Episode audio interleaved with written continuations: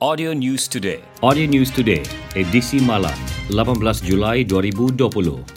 Perintah berkurung di kawasan perairan tujuh daerah dalam zon selamat timur Sabah, S-Zone yang berakhir pada 6 petang esok dilanjutkan selama 2 minggu hingga 3 Ogos depan.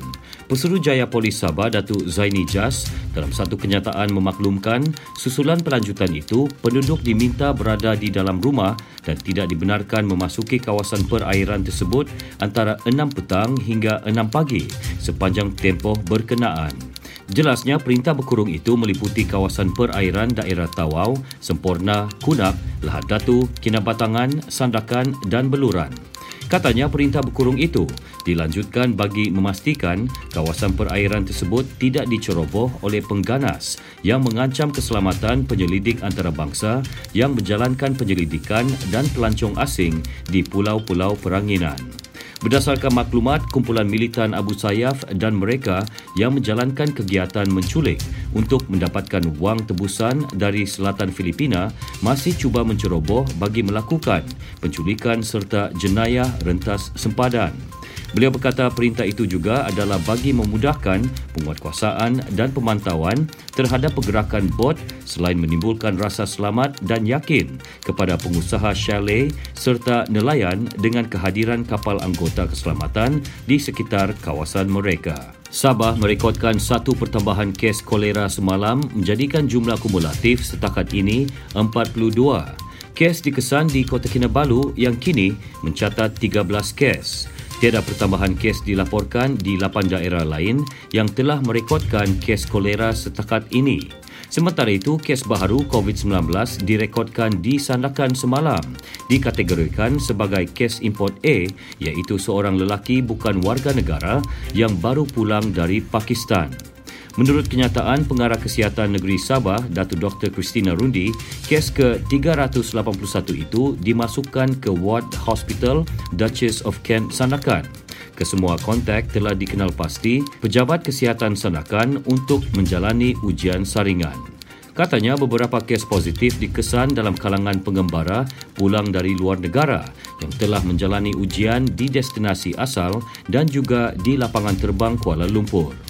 Sehubungan itu, Jabatan Kesihatan Negeri Sabah menetapkan semua pengembara luar negara perlu menjalani ujian RT-PCR dalam minggu pertama selepas kembali dari luar negara dan ujian antibody sebelum tempoh kuarantin tamat. Setakat ini, dua kes import A iaitu kes ke-378 dan kes ke-381 dikesan melalui aktiviti saringan itu. Kementerian Pendidikan KPM akan mencari kaedah terbaik untuk mengatasi masalah capaian internet terhad di sekolah-sekolah di kawasan luar bandar bagi kemudahan pengajaran dan pembelajaran dalam talian. Menteri Kanan Pendidikan Dr. Muhammad Radzi Majidin berkata, usaha itu penting bagi memastikan pelajar tidak ketinggalan dalam sesi pembelajaran khususnya semasa Perintah Kawalan Pergerakan PKP. Dr. Radzi ditemui media selepas program bicara inspirasi di Sekolah Menengah Kebangsaan SMK Taman Fajar Sandakan sempena lawatan kerja dua hari ke daerah Sandakan seorang lelaki ditemukan lemas di pantai Dandulit Sanakan semalam. Menurut kenyataan Agensi Penguatkuasaan Maritim Malaysia APMM Zon Sanakan, mangsa Fad Lizan Idris, 20 tahun, bersama seorang abang berumur 23 tahun dan seorang adik lelakinya berumur 13 tahun memancing di tepi pantai itu kira-kira 9 pagi. Selepas kira-kira 30 minit memancing, tiga beradik itu mengambil keputusan untuk cuba menyeberang laut dengan berenang ke kawasan batuan berhampiran namun berlaku arus ombak yang kuat dan ketiga-tiga beradik itu hanyut. Seorang nelayan kampung yang berada berhampiran menyedari kejadian tersebut dan berjaya menyelamatkan dua daripada mereka bertindak daripada maklumat yang diterima daripada Jabatan Bomba dan Penyelamat Malaysia JBPM Daerah Sanakan pada 11.11 minit pagi. Operasi mencari dan menyelamat SAR diaktifkan pada satu tengah hari dengan penugasan dua bot milik APMM manakala Polis Diraja Malaysia PDRM, JBPM dan penduduk kampung serta ahli keluarga memberi bantuan di darat. Mayat mangsa ditemukan oleh abang saudaranya kira-kira 30 meter dari tempat kejadian pada 3.22 petang dan seterusnya diserahkan kepada pihak polis untuk tindakan lanjut.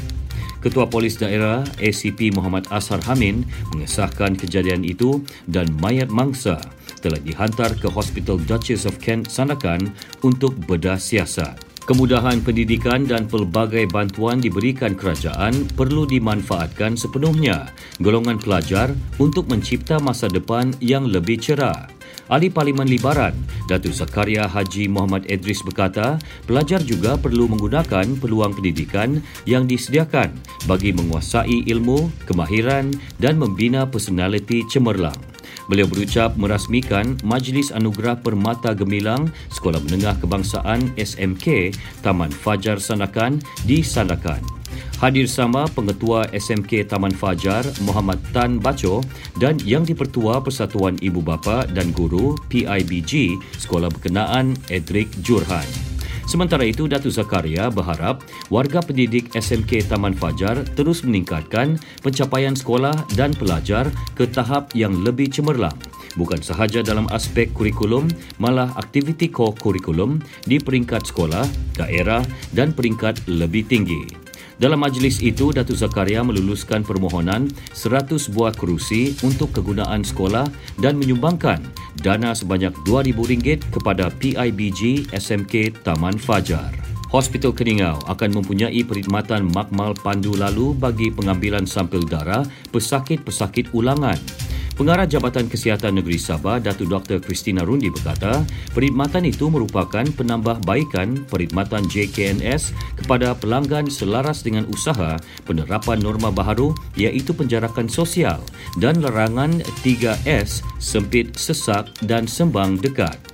Dalam kenyataan media di Kota Kinabalu, Datuk Dr. Christina memaklumkan bahawa perkhidmatan itu yang akan bermula 20 Julai ini beroperasi dari 8 pagi hingga 3 petang pada waktu pejabat. Sehubungan itu katanya penduduk daerah Keningau dan berdekatan digalak memanfaatkan perkhidmatan itu bagi tujuan pengambilan dan penghantaran sampel serta mendapatkan keputusan ujian makmal. Sekian berita Audio News Today disampaikan Konstantin Palawan. Audio News Today diterbitkan Audio Studio Works dan diedarkan dengan kerjasama Sabah Info. Ikuti lebih banyak berita di Telegram t.me slash Sabah Audio News Today. Audio News Today.